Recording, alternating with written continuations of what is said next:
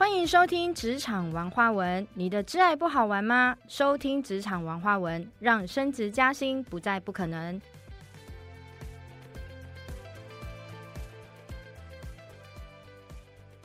好，我是横跨法律、人力资源、职爱规划及身心灵的小米老师。我们今天呢，呃，想要讨论一个问题，就是怎么样才能找到好工作？因为其实从事职爱规划师已经很多年了，那蛮常被问到的一个问题就是说。到底呃，我要怎么找到好工作？那其实我真的很想要跟大家分享一件事情，就是说那个好的定义，老实说，每个人其实不太一样。有些人认为好工作呢，就是可能福利很好啊，或者是说薪水很好啊。那有些人是觉得哇，老板很好，或者是诶，同事之间的氛围很好。所以每一个人的感受是不同的。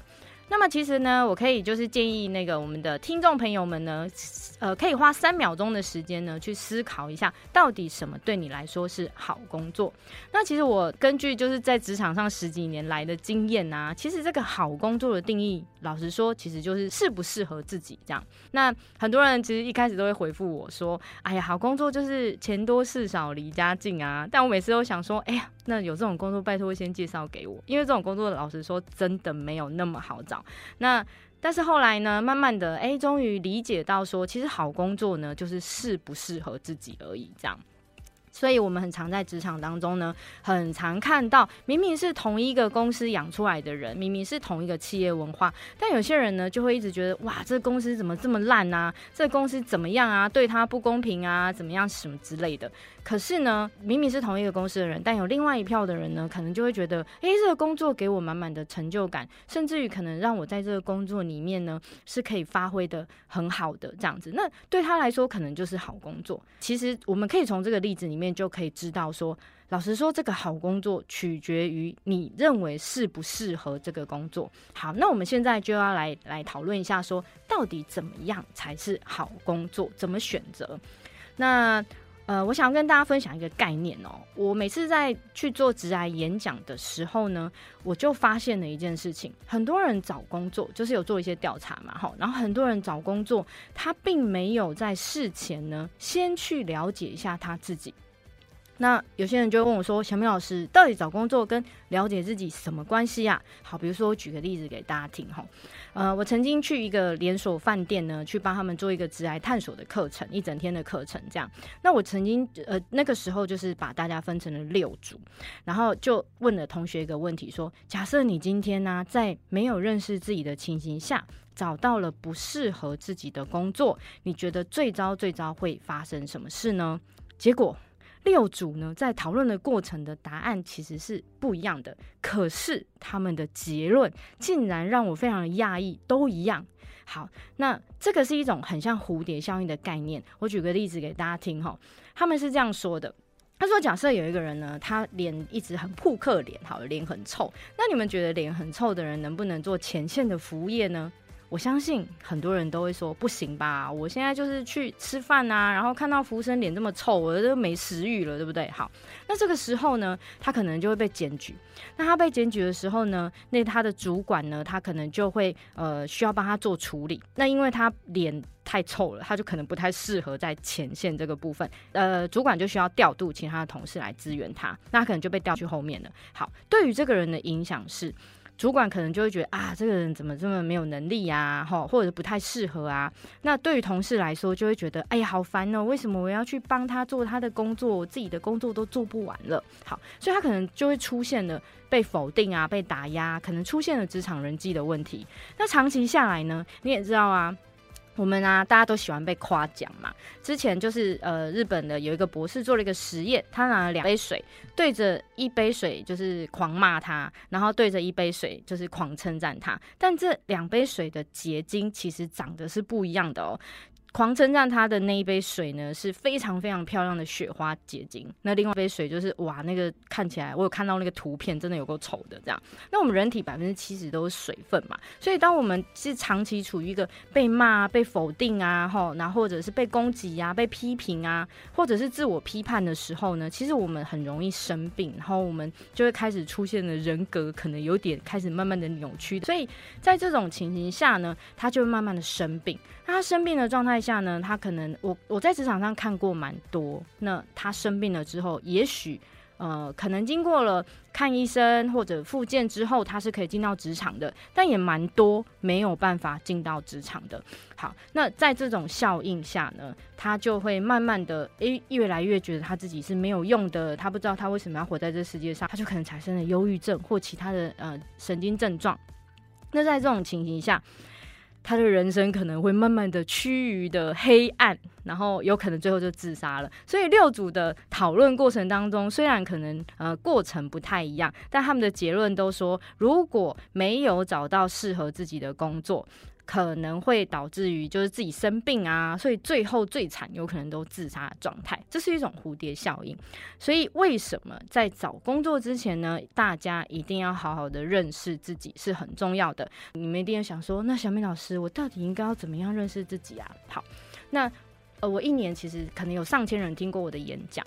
那在这个过程当中，我们都去其实会去做一个调查，然后我就发现了一件事情哦。我每次问说：“哎，你们有人认识自己吗？”现场可能呃几十人、几百人里面，那个说认识自己的，可能就是只有寥寥无几的几个人这样子。你就可以发现，原来大家对自己都半知半解，甚至于可能连自己是谁都不知道。这样，不过也没关系。我常常都跟他们说，如果你不知道你是谁，你该往哪里去的话，可以现在呢都可以去找那种呃蛮多免费的资源的，都有在做职来规划。那我们各县市政府呢也都有提供这样子的资源给呃我们的那个一般民众们这样子哈。所以如果你真的不知道你是谁，请你务必一定要寻求帮助，因为当你不知道怎么寻求帮助的。的时候很容易陷入自己的黑暗当中，这样，所以在职场上可能就会引起一连串的效应，所以会建议大家就是在找工作之前呢，请务必好好的了解一下自己。好，那这时候呢，我们又继续讲哦，那了解自己很抽象啊，到底要怎么了解自己呢？好，我们其实可以从好几个方面来了解自己哦。其实现在啊，我呃，我每次。呃，都会带一些可能心理的牌卡啊，或者是一些呃很有趣的一些呃跟心理有关的的工具道具，然后就给现场的，不管是要做职业咨询的，或者是我去演讲的时候会跟他们一起玩。我就发现大家很喜欢玩这一类的工具，因为大家都很渴望的去了解跟探索自己。这样好，在这种情形下呢，诶，才会知道说原来。我我这么多优点哦，我每次我每次我觉得他们好可爱哦。他们说老师，我都觉得我的缺点比优点还多诶。那我可能在过程当中呢，就会透过一些工具去了帮他们了解说他们的优点其实是很多的。